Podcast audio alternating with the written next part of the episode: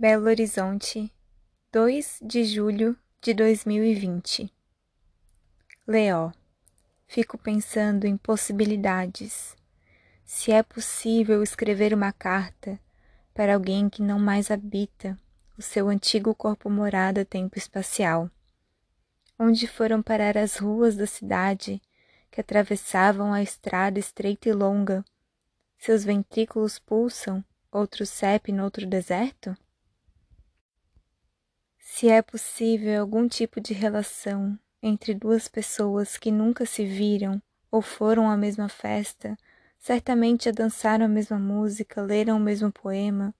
Amanhã, depois, anos depois, serão escritos versos de que é esta a origem. Assistiram ao mesmo filme e conheceram algumas pessoas que já não são mais as mesmas, pois os corpos envelhecem, as células se renovam ou não, depois dos trinta, as metamorfoses de Raul ou Arbug, não vivemos outra coisa senão a metamorfose. Acometem a todos que tiveram a sorte ou o azar de nascer. Se é possível que haja tanta intimidade, se importa se eu te chamar de Leó? É que antes te chamava de Léo, mas veja bem que confusão, meu companheiro. Também o chamo de Léo, também José, só que em outra ordem.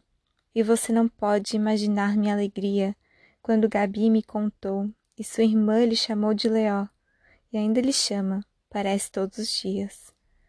Algo se organiza nesse atravessamento, confuso. Percebi que posso sentir carinho por você. Tudo bem? Se é possível ou até mesmo lógico escrever uma carta que não pressupõe resposta, Todas as possibilidades requerem algum argumento. Não que todas as cartas escritas tenham recebido respostas, mas a princípio, esperança por vezes invade. Como odeio usar metáforas de guerra, mas enfrento essa repetição, não ter esperanças. Que você apareça vivo nessa catástrofe.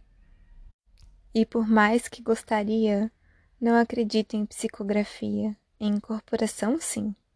Por isso, em meio a tantas dúvidas, escrevo, sigo a grafia torta, seu bordado com delicadeza.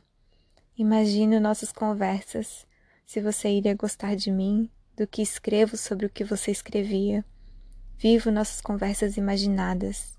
Chá o café. Chassi ou voile. Vamos bordar enquanto leio que você ainda habita outros tipos de presença. Seus homens ladeados estão tatuados nos braços de meus melhores amigos tristes e de alguns estranhos também. Percebo que quando fui à antiga casa de sua mãe, também entrei em mais um universo que você habitava. Habita. Não há um só dia em que não pense que suas inscrições seguem se incorporando em vários silêncios, outras formas de habitá-los, de compreender os corpos que celestes nos rodeiam ou são rodeados por toda essa poeira de dúvidas e respostas. Sinto que você já permanece, permaneceu, permanecerá naquilo que você escreveu, escrevo. Meus amores, só os tenho em minha cabeça. Isso acontece comigo também. Um todo um abismo aqui dentro. Voilà, mon cœur, que não consigo, too delicate. Il vous appartient?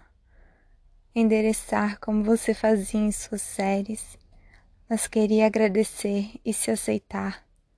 Oceano, aceita-me, te dedicar, que você habita meu corpo e eu nem tenho tatuagem só, essa carta desajeitada, cheia de possibilidades que procuram por silêncios e oliveiras. Com carinho, Marina. Delicadeza. Carta de Marina Baltazar para José Leonilson. No livro Escrever Leonilson, Expansão da Poesia.